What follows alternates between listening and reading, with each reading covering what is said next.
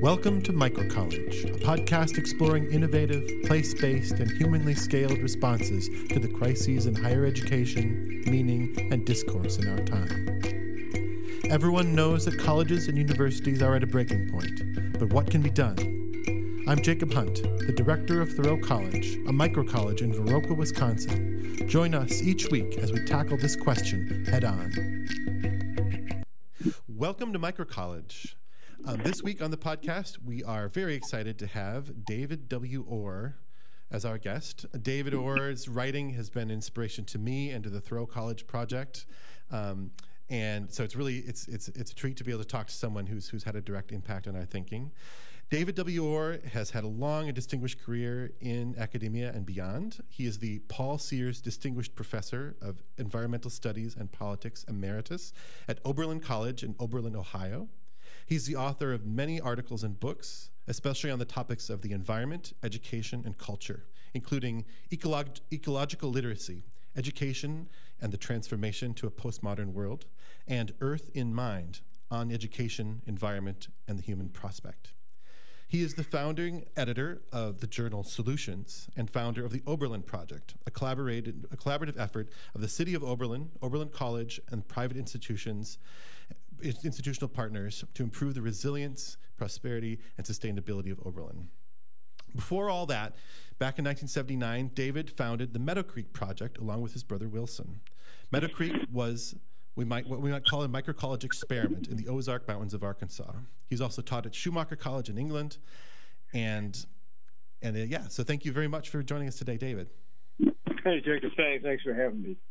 So here on Microcollege, we like to root what we do in people's stories and in their biographies. So if I could ask you to share a little bit with us about where you were around age 20. Where were you? What were you doing? What was memorable and stands out from that period of your life?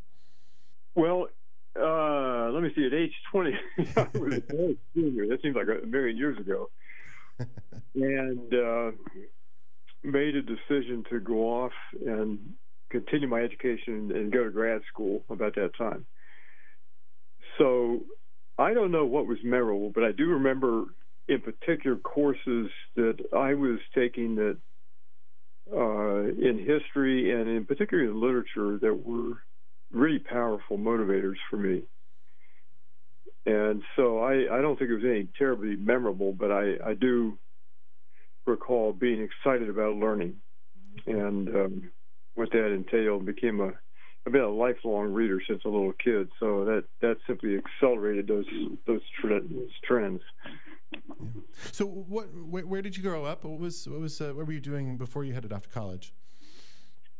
Well, I grew up in a little town in western Pennsylvania, New Wilmington, Pennsylvania. My dad was the president of a college there, Westminster College. And he was there for 17 years, so I grew up from age 5 till I was in my early 20s in that town.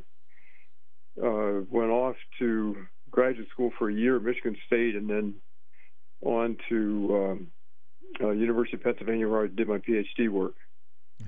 So it was a fairly uneventful childhood, but I do remember being it was very much a Aldo Leopold kind of farm country, uh-huh. You know, rolling hills and Amish farms nearby. Town was maybe 2,200, 2,400 people. Had a college, but if I walked down Main Street in that town, there were a couple restaurants. There was an active movie theater. There were 2 hardware stores, a jewelry repair shop, a shoe repair shop, magazine store, pharmacy, 2 grocery stores, a couple of car dealerships, a construction supply house, and a general store that had dry goods, clothes, shoes, and so forth. And it also had once a week service by train to Newcastle and then on to Pittsburgh. Now, that was before the interstates, and so my recollections of childhood were of a very complete little town. It wasn't Nirvana, but it was an awfully nice little town. Had virtually all the services you could ever expect. My mother didn't have to go out of town to buy anything. Milk was delivered in glass bottles daily by a local dairy. And a good bit of what we've wrestled with since has been the destruction of those kind of places. And so a good bit of what all of us are called to do is understand what happened and how do we recover some of the decency, resilience, and sustainability of that kind of world. And again, it wasn't nirvana, but it was an awfully good place to grow up. The I don't want to dwell on this, but that was imprinted on me early on, that small towns didn't have to be simply bedroom communities. They could be decent, civilized kind of places. But that was rolling hills, farm country, the mills, the industrial part of the area was located 17 miles away in Youngstown, Ohio, or down in Newcastle and some of the surrounding cities that have now been pretty much deindustrialized, disinvested in. And so we have not yet begun to reckon with the cost of what that did, both to environment and to our sense of conviviality and our politics and even to our souls. But that's where I grew up, and so I saw the world in transition. I didn't know it then, but it was in marked transition from that relatively self-contained small town world into something radically different. The interstate highway, as I was leaving town to go to graduate school, Interstate Highway 80 was just cutting north of town. And I think that helped to accelerate the changes that were underway. I'll stop there. No, that's a wonderful thread to follow. I think it's your writing has got this beautiful understanding of the role of place in education and of just humanity. And I think that's one of the inspirations we draw from Henry David Thoreau, right? And in many ways, Thoreau was already observing those changes with the railroad coming into Concord, Massachusetts, and the changes that he was already seeing then back in the 1840s.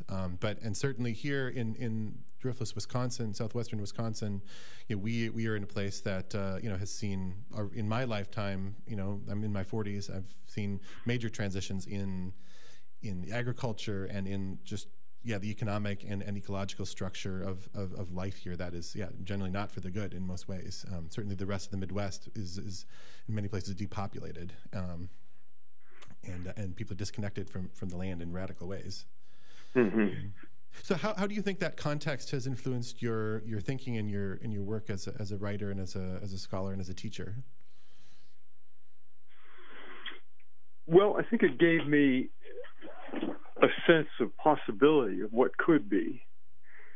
Kenneth Boulding once said that whatever is possible. And I saw that world as a possibility. And not to return to, because you can't go back, but to inform how we go forward, and what scale, and with what quality, and with what set of values and skills. That was a world where people mostly knew how to make things. The guys in the town at the coaching level and teaching level, most of them were men, were mostly World War II vets. And so they knew something about service and something about applied patriotism, not flag waving, but applied patriotism. And I think that sense of rootedness affected me to this day. I've seen a different world at work. Yeah. And I think it also caused me, when I went to graduate school, I did my economics part of my graduate training at Wharton Business School. I found it fascinating, but I was wondering, I think my whole life, what would cause us to destroy something or to be so careless with something that was so well done, not because anybody planned it, but just because it occurred well. And it got me thinking about economics, and so I've been pondering economics almost all my life. There's an essay I had in a more recent book called Dangerous Years, Yale University Press 2017, I think it was, on economics. And it was very much informed by my experience as a kid growing up. And the intersection of work, environment, economy, conviviality, and scale. So I would say it was pretty formative, and I think I've been pondering my childhood years. Now that I'm in old age, I've been pondering all that for a long time. But it's a fertile conversation, and there's so many people that have written about both in memoirs of their lives growing up in small town America. Some were not so good. I mean, small town America could be awfully benighted and misogynist and so forth. But when it was good, it was very good. Never perfect, but very good. But then this is planet Earth, and nothing's ever perfect. but it also created I think a literature. Herman Daly's writing with theologian John Cobb, For the Common Good, a book that actually we helped to foster later in my life from a place that we started. But there's a considerable economic literature, and it all one way or another has to do with full cost and the fact that the industrial world wasn't built on paying full cost. The prices never told the truth about what we were doing to the world. Climate change is a result of that. Had we been charged for our carbon emissions, we would not have put near as much carbon in the atmosphere. And the same applies to pollution and sprawl and so forth. We simply subsidized our own ruination. Yeah. But there's quite a literature about that. And it goes back to Thoreau's time. So there's nothing new there, but it caused me to get into that mindset. Yeah. Yeah, I think when you to pick up one of your books, one of your essays, you can see that your thinking is alive with the state of crisis of our moment, the climate crisis, other the extinctions, all of the real dramatic things going on in our environment, and also consistently you're connecting this with the form and the content of our education. And so, yeah, one of the things you say is, for example, for many of the reasons, the university, as presently conceived, is an unlikely source of remedy. It is committed not to transformation, great or otherwise, but more often than not to patching up flaws in the modern paradigm. Right? The university has, and higher education has played a key role in where we are today. Right? In what ways has higher education contributed to the situation that we're in? Jacob, how much time do we have?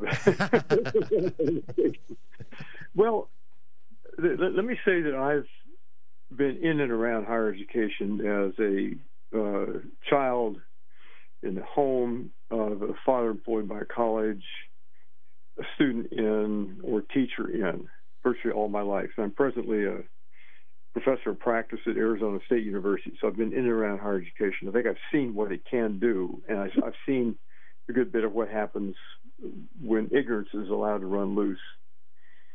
So I'm not, I'm what might be called a loving critic of education. I think we have to, first of all, it's a mysterious process. We really don't understand how Abraham Lincoln self-taught, mostly by reading at candlelight as a child, and so forth, could become what I think is certainly one of the two or three greatest writers in American history. His capacity for words, we quote him, to distill the essence of the Civil War conflict down to 240 or whatever it was words at Gettysburg. That was a man who had mastered language in service of nobility. And so education is a mysterious process. And on the other hand, we know many highly educated people that are simply fools. So I think you have to start by saying that wisdom, good judgment, capacity are randomly distributed up and down the socioeconomic education ladder. You can find as many people who work with their hands with very little formal education that are very wise and understand things better than people with two or three PhDs. The other thing I would say is this. I think that the way the curriculum was formed, you have to admit that it's not uneducated people that are destroying the earth or causing climate change or species extinction. is highly educated people with MBAs and BAs, BSs, PhDs, and so forth. It's educated people that are doing the damage. And then I hasten to add, that's not an argument against education, but education of a certain kind. And so then you have to ask, what kind of education is that? And I think it was a kind that early on became in service to a project. Some people label this the modern project, but it was the mastery of nature. And you don't have to get very far into the writings of Francis Bacon or Descartes to understand what this is all about. This is human mastery of the planet, down to its smallest elements. And so at the very start, the DNA of the contemporary model of education goes back to people like Bacon and Descartes and so forth, all the way through Henry Ford and industrialists and so forth. And that was all about mastery of nature. If you had compared that at that time to what, let's say, tribal people in North America thought was important, it would have been a radical disjunction. Not that either was totally right or totally wrong, but that we prioritized mastery over the natural world. And of course, C.S. Lewis wrote an essay once called The Abolition of Man, and in that essay he says something to the effect that the control of nature simply means, when you boil it down, the control of other men by the controlling of nature. And there's a profound truth in that.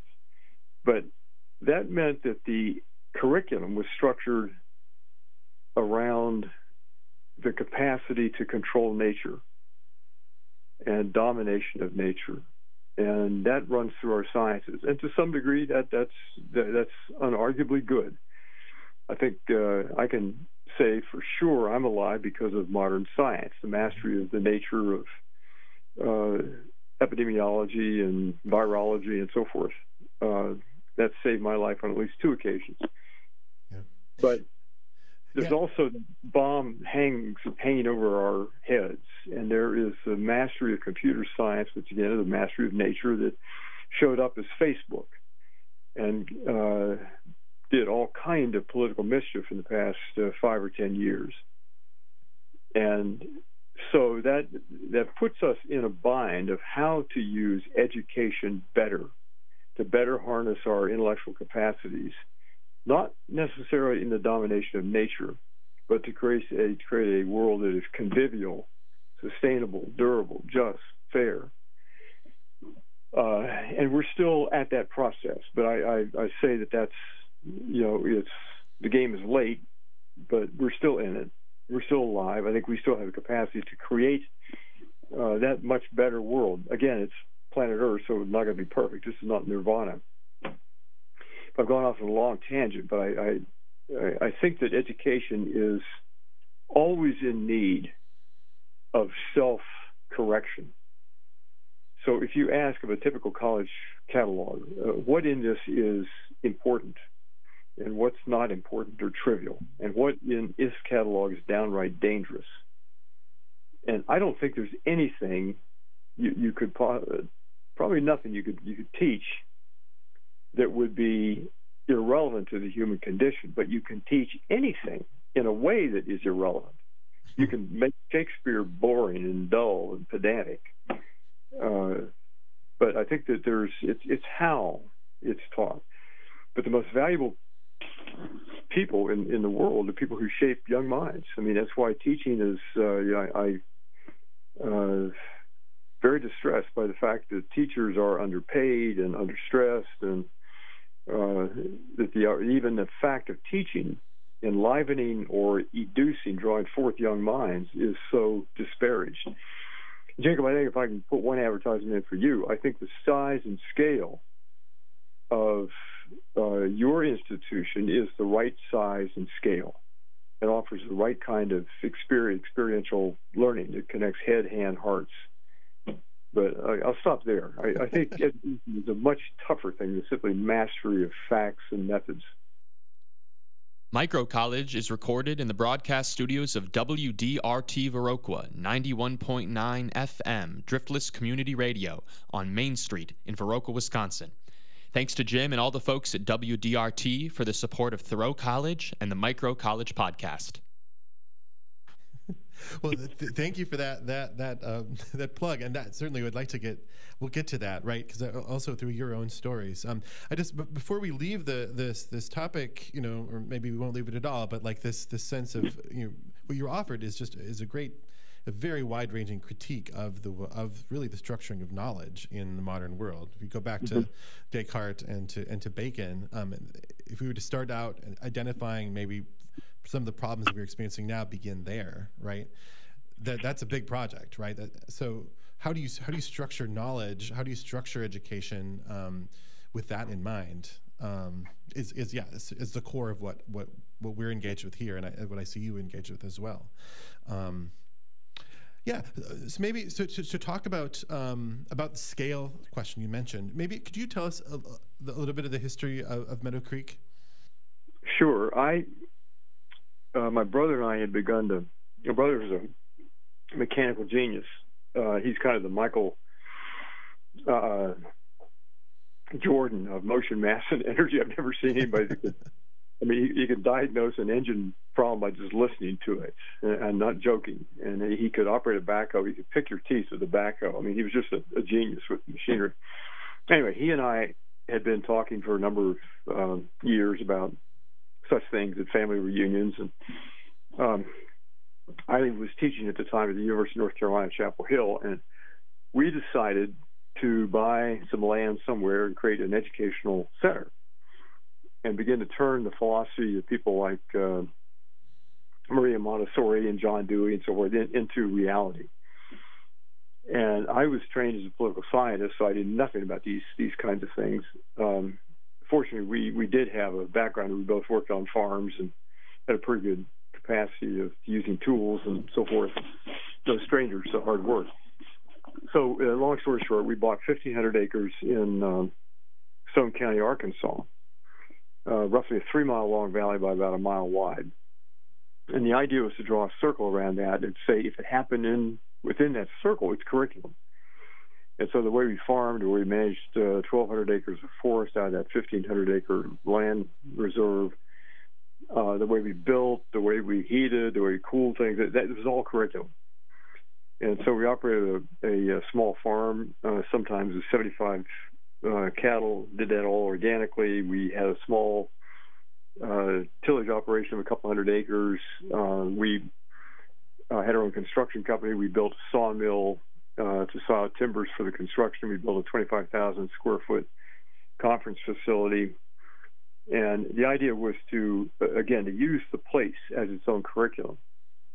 And I think we stumbled into a lot of things. When I began to read John Dewey, I found out that he had written early on in his various writings, including Education and Democracy, basically the same thing, the school ground being the curriculum for young people. And the idea was to begin to break down the separation of head, hand, heart. And it isn't just the head, it's also beginning to connect and unify the way the brain works. The two halves do very, apparently, people who study this say, do very different things. One half is more male and domineering, one half is more creative and perhaps subservient and so forth. But to begin to develop a unified response, and one of the keys is to have labor built into it or experiential work built into that. And so we educate for smartness, I think, by and large, going back to my critique of education, not for conviviality, not for compassion, not for empathy. If those things happen, they don't really happen often within a curriculum. So we're educating a certain part of the brain and leaving out the effect of hand learning, actually making things. And I think that, in my own experience, that was important to actually do things with your hands. Mm-hmm. And begin to unify the human spirit and the human body around a certain set of activities. And there's a certain clock speed to that. It doesn't happen fast. The university, it's 120 credit hours, 4 years, you're out, you're gone. I mean, it's a industrial machine in that way. So at Meadow Creek, we put together what I think was for its time, and I was only there 11 years, and then to be honest, it began to fall apart after we left, and a lot of things. That's another whole other story. But for those 11 years, as we built it in this relatively pristine valley, and including sawmill, farm operations, construction activities, and they had a staff of 24, and labor that included a lot of local people. We helped to start the North Arkansas Blueberry Cooperative. We cut timbers for Amory Levin's Rocky Mountain Institute, our sawmill. We did a number of conferences, including one with Bill Clinton, who was governor of Arkansas at the time, on climate change and banking. And that was 1988 or 89, so way back. And we were just ahead of our time on issues of global warming and so forth. Did the first conference I think ever held for New York foundations and sustainability. And a lot of that was built into the, you mentioned Ecological Literacy, the book. A lot of that was built into Ecological Literacy and also the later book, Earth in Mind. But what that did for me was leaving Chapel Hill, which regarded itself a wonderful place, a great university and so forth, but that was sort of the center, the Harvards and Chapel Hills and Stanfords and places like that. I'll read the center, and what going to rural Arkansas, we located our place in the 5th poorest county in the 49th wealthiest state in the Union. It was poor. It's part of our third world. It still is by contemporary standards. Not as bad as, let's say, Lowndes County, Alabama, but it was poor. But going to the periphery, Jacob, when you look in from the periphery toward the center, there is so much that happens in the center you can realize by just changing the perspective is really unimportant or dangerous or trivial. And so I don't think I saw the university and higher education for what it was until I went outside it and looked back at it. And again, it's not all bad. This is a lover's quarrel. A lot that happens in universities and colleges is wonderful. It's one of the real accomplishments of American life. And Marilynne Robinson's writing about her university in Iowa is some of the best writing. It explains why this is really important stuff, teaching people to think and to write and to do and so forth. But it also needs to be rethought as the human role in the ecosphere or the biosphere is rethought. We now have to realize we've got to trim our sails and rethink who we are, what we are, and our proper place in this thing we call nature. But Meadow Creek, I think we and the staff, founders, were the first students of the thing. We learned more than anybody ever did. That really resonates, David. Well, all of a sudden you got to figure out your chief bottle washer, dishwasher, mechanic, repairman, and we had in our conference center, we had 8 compost toilets. And I decided, since I was one of the founders, I had to do one of the least, most disagreeable jobs. So I volunteered to, maintain and clean out and empty the 8 composting toilets, and we would have a couple thousand people a year through the place. So the job was not a small job. But I don't want to brag, but I became very good at cleaning out composting toilets, and actually came to kind of enjoy it. I mean, it's part of the waste cycle, and it was. And of course, all that went back on as fertility to various gardens and our tree cropping efforts and all that. But I saw the world very differently. And I think that a good bit of, I sent you the essay on education and transition. And I think I ended that by talking about Thoreau College, Schumacher College, Deep Springs College, scale efforts that whittle down complicated subjects to their essence, whether it's arguing with your cows that want to get out of the pasture or recalcitrant weeds and Johnson grass or, whatever you have to do. But you whittle down and you give the mind time to catch up and mull things over. Mary Midgley, the great British philosopher, died a few years back, but one of my favorite philosophers, and she kind of reminded me of your grandmother standing in the kitchen with an apron on and waving a wooden spoon at you and saying, "Now, David, you can do better than this." And Mary Midgley was she was kind of saying, "You can think more clearly than this, and you can connect more coherently and cogently than you're doing." But I think that the experience that Meadow Creek had for me was largely, and the same with my little town in New Wilmington, the scale was right to get your head around it. So when we did the Adam Joseph Lewis Center here at Oberlin College, where I still live in Oberlin, although I'm a professor of practice in Arizona, that is the first entirely solar-powered, zero-discharge, platinum, not platinum rating, because they didn't have the rating system in place at the time we did it, but platinum-scaled building on a U.S. college campus. And I had 250 students work variously on aspects of that project, and it became, it is still there, entirely solar-powered, still zero-discharge. But you can get your head around a 14,000-square-foot building and climate in a way that you can't if you start with a globe and say, oh, the world is heating up, and oh, my God, and we're 420 parts per million, and we're all doomed, and so forth. Specific building in a specific place that you're familiar with. Very important. And students worked on it. It's still a laboratory for student engagement and all kinds of things, whether it's gardening or managing the living machine or collecting data or whatever. So we use the building as curriculum. Later, when I wrote an essay called Architecture as Pedagogy, the point was that buildings have a pedagogy, mostly unspoken. But where do the materials come from? How does it work? How is it heated? How is it cooled? What's the effect of certain spaces on the human mind and perception? But the scale had to be right for at least. Given my dim-witted mind, a scale had to be at a point where I could mull it over. Mary Midgley, I started to say, has this wonderful essay called Why Smartness is Not Enough. And in that essay, she describes her best students as sometimes being C students. The A-plus students, could cram the night before an AC exam and get an A in a course. Her C students sometimes had a different quality. They were slow thinkers, but they thought thoroughly. And they could mull something over, complicated moral issues. And Lordy knows we're in a world of complicated moral issues. Mm-hmm. But they could mull things over and come up with the right answer.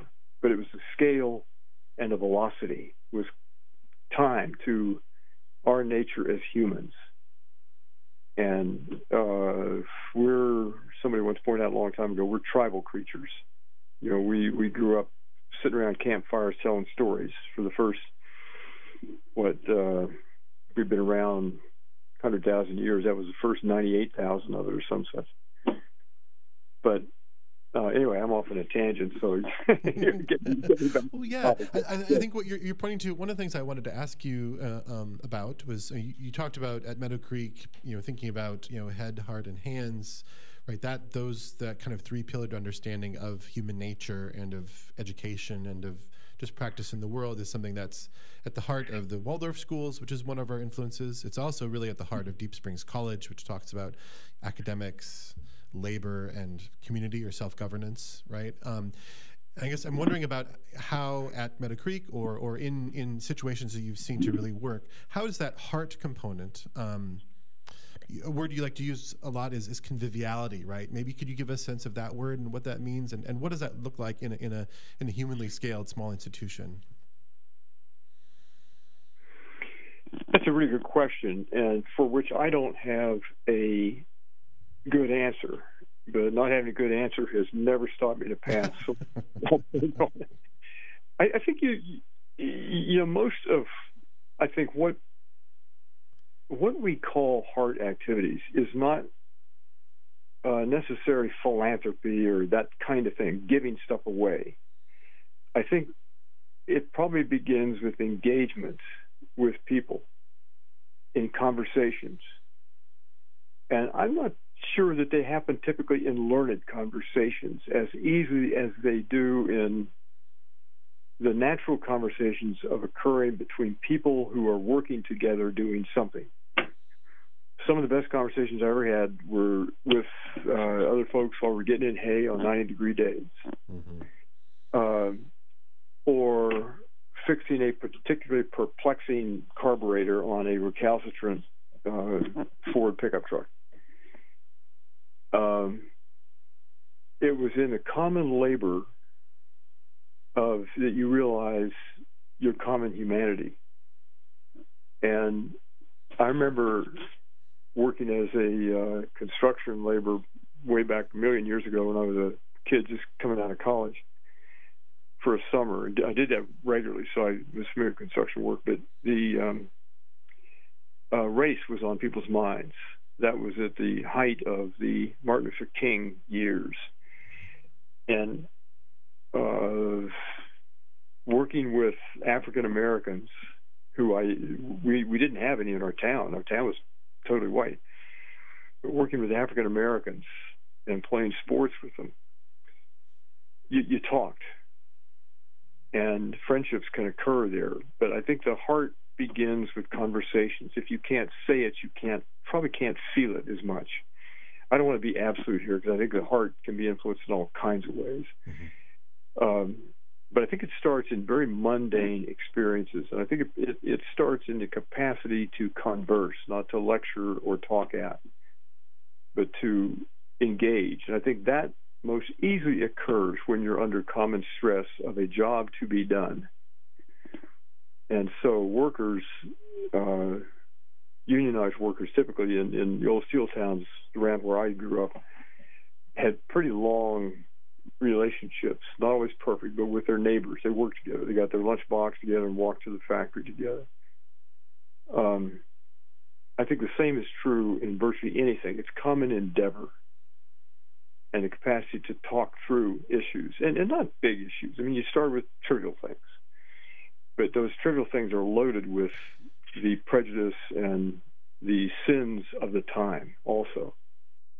The Driftless Folk School, located in the beautiful rolling hills and valleys of southwest Wisconsin, is a community of lifelong learners dedicated to cultivating personal and cultural resilience through hands-on educational experiences.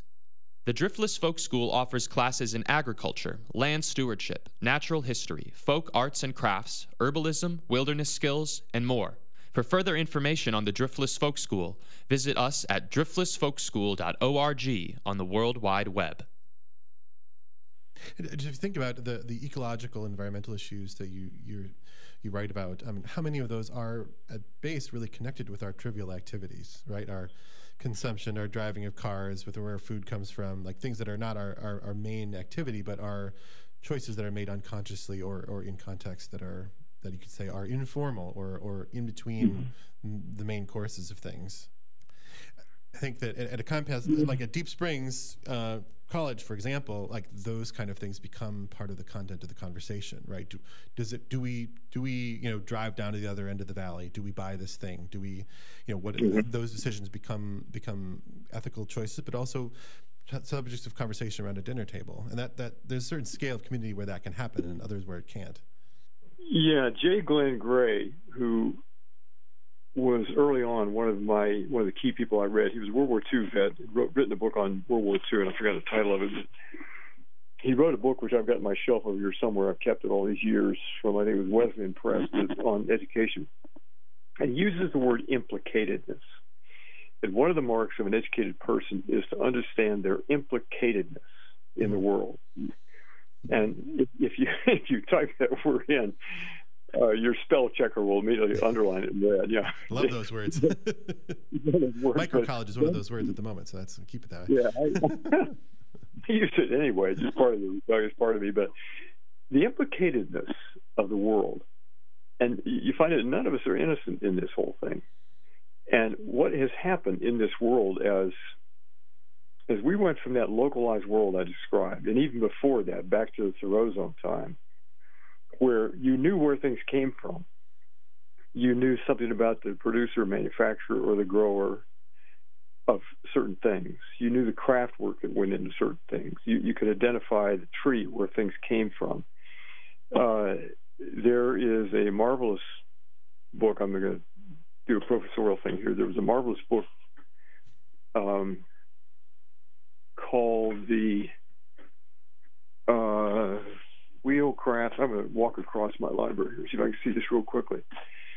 I'm blanking on the title of the author because I got off on J. Glenn Gray. But it is The Wheelwright's Shop. Oh. And it is by George Sturt. That's a pen name. And that book is still in print. I mean, Cambridge University Press, or one of those, keeps it alive. He was a wheelwright in England. He was one of the last. He describes making a wagon for one of his neighbors. And you made a different wagon if his ground was rocky and hard as opposed to marshy, wet, and so forth. The wheel width was different. And you'd structure it differently. And you would go to that tree over there in that hollow a mile away to get that particular tree material, wood material, to make that particular wagon. That was a person who had to understand both the making of a wagon, why do the spokes not line up with the wheel? What's the reason behind that? And there was this old ancient craft, and he says someplace in that book that he never knew the price of a thing, but he always trusted his customers not to cheat him. You get your Ford 250, you know, and you're buying something from Ford Motor Company. But that isn't just charming. There was a lesson in that of trust and that local interstitching of local knowledge, craft knowledge, and a trusting social structure. And there was a great deal in that. There was, their implicatedness was joint. In our case, we all know, you go to the store to buy something, you have no idea where it came from. What was the cost? What were the collateral damages done by making this, manufacturing it, shipping it, and so forth? There's an interesting friend of mine in London right now sent me a playbook called The Trials. It's by Don King. It's being performed in London right now. I don't know the theater. It's just a short book to play. But what happens in this book called The Trial, and who's on trial was us, our generation. And the accusers are subsequent generations, but they know enough about us to know our behavior, so it's not far distant future. And they have three characters on trial in particular and have these trials going in the jury. And they're nice people. They've done well. They're members of Sierra Club, and they had bought green things. They tried to introduce greening to their corporations and so forth. But every one of the three is condemned to death because of their carbon emissions. And you don't ask all the details about how they knew these things, because it's never explained in the play script. But we live in a world where we don't really know the cost. And so the carbon emissions are right now the most. It's probably the best summary of our various ecological and human sins. And Jacob, I've gotten off track. I don't remember what your question was. No problem. But I've been rambling on for a while. Well, yeah, I guess maybe to bring it back to course. I mean, I think. The one of the reasons that your work is influential for us is you write in Ecological Literacy about Thoreau and about Walden, and really Thoreau, Henry David Thoreau's experiment of living at Walden as an example of a pedagogy of a curriculum, you could say, and it's a curriculum that has a lot of, you could say, ecology and a lot of science. Of course, he's measuring the depth of the pond. He's observing the migrations of the birds. He is observing the changes of the season. But it's also the humanities. It's also philosophical and the life of the mind is a key part of that as well. And so I'm wondering about, you know, in an education that really is so explicitly connected with ecology, with the environment, lots of, you could say, STEM topics as they talk about it today. I guess how do we work on ourselves? How our students become wise in a curriculum of the kind that you're talking about? And what is the role of the humanities in that? Well,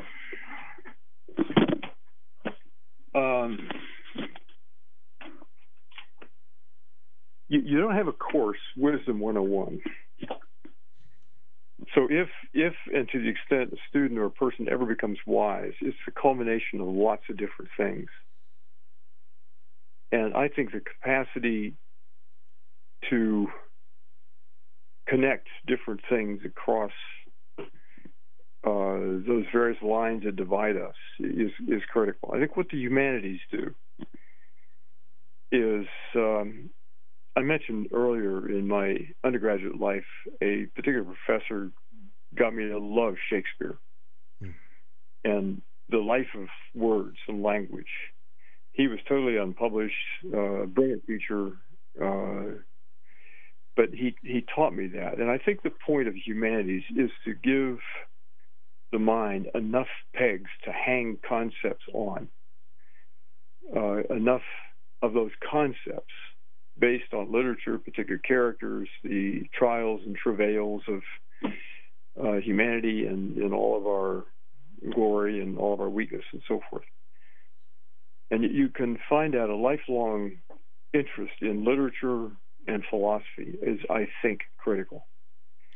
It's a great example. Many people would say, like Shakespeare, you know, if we look, we're facing, you know, environmental crisis. We're having you know, pollution and extinctions.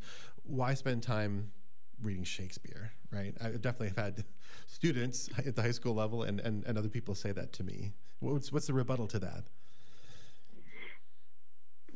Oh my goodness, what's not the rebuttal to it? That is such a callow view of the mind. And when somebody faces those challenges of the day, I don't care with Zelensky and Ukraine or, you know, a judge facing Donald Trump in some issue, you draw from your toolkit or your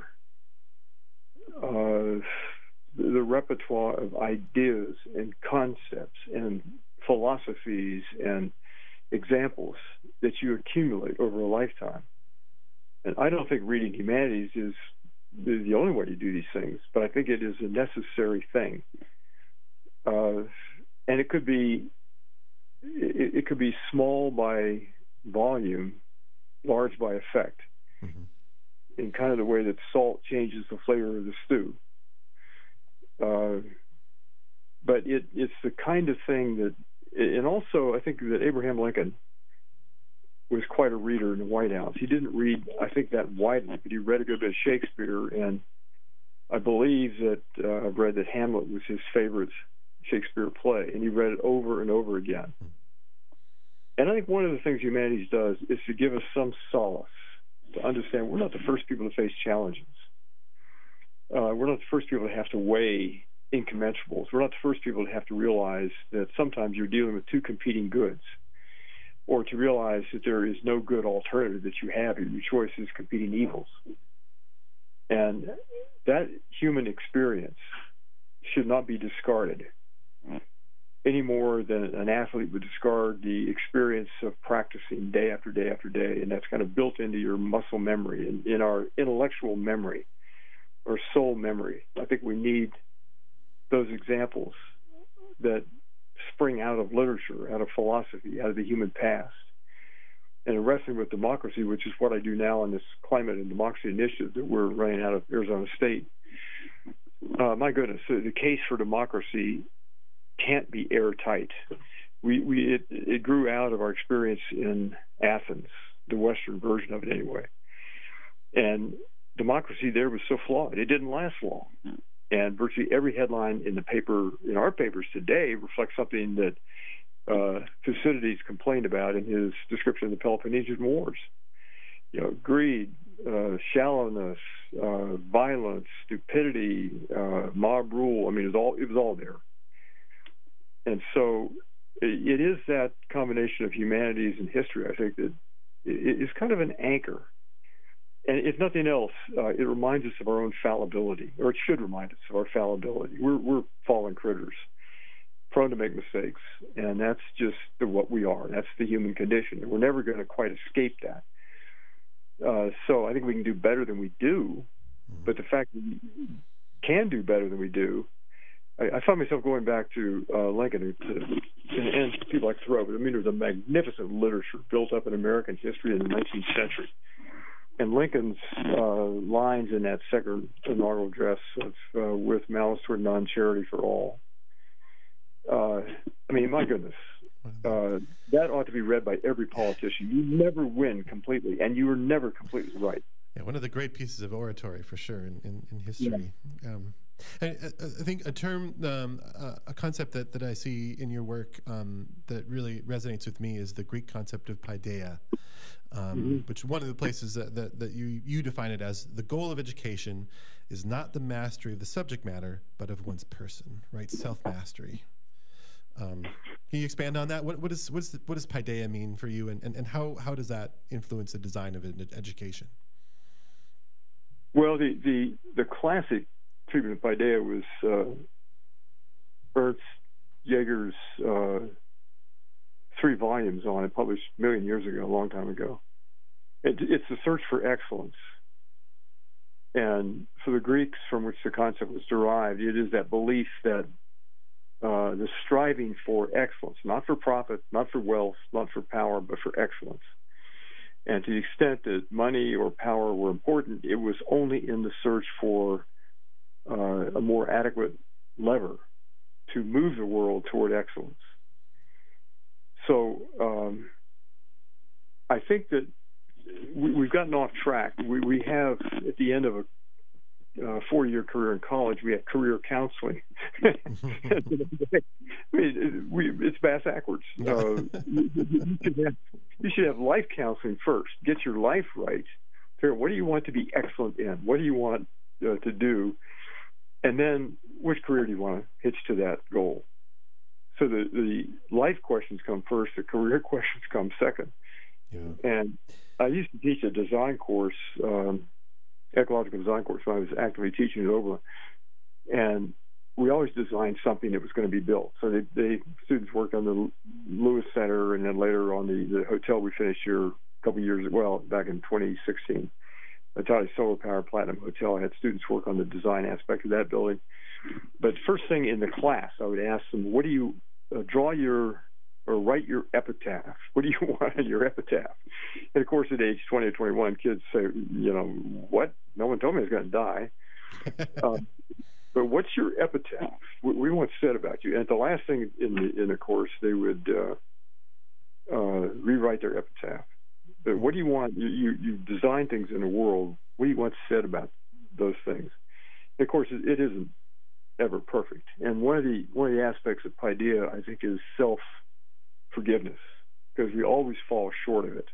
And the worst thing can happen is we become kind of nags at our own self, shaking our own finger in our face to say, you failed, you fell short, you goofed up, you're dumb, whatever. But paideia is that self-resilience that keeps us moving toward something better than what we otherwise would do. And better can be defined in lots of different ways, but I think it's defined as full-hearted, compassionate, empathetic, leading, courageous, brave, and so forth. It's not defined the way most career planners seem to think it should be defined, as accumulating a whole lot of money. Amen. Yeah, so I think that you know, you're articulating a set of virtues, a set of values, a set of sort of principles of character that are they're formed in practice, right? And I think in the life of a small community where people are in dialogue, are interacting, mm-hmm. and having to navigate their weaknesses and their interests. That's certainly one of the things that appeals to me, that I believe in about the scale of school that we're talking about here. Yeah, so the essay that you mentioned earlier on, that you've shared with me, recently published, is published as New Agenda for Higher Education in the Great Transition Initiative. We'll post that to the notes for this podcast. It does seem like a great summary of many things you've talked about and other things that you've written earlier on. So thank you for sharing that and for writing that. Well, you're welcome. And thank you so much for the time with you. I've enjoyed the conversation. Thanks for the good work you're doing. I wish you well. I know it's not easy to start a nonprofit educational organization. Yeah, you know that from personal experience, so it means a lot. I do. But I would take nothing for that experience. In our case, it turned out, for the time I was there, to be, it got easier every year that passed. Yeah. But I would take nothing for those years. We made it harder on ourselves than we probably should have. But I met so many good people and had such incredible experiences and learned so much that I just take nothing for that experience. I really appreciate your bravery and courage and commitment to do it as you're doing. Yeah. Thank you. Thank you for your work. Thank you for spending some time with us today. And yeah, have a good day. Hey, Sam, Jacob, thank you. Be well. All right. Okay. Bye-bye.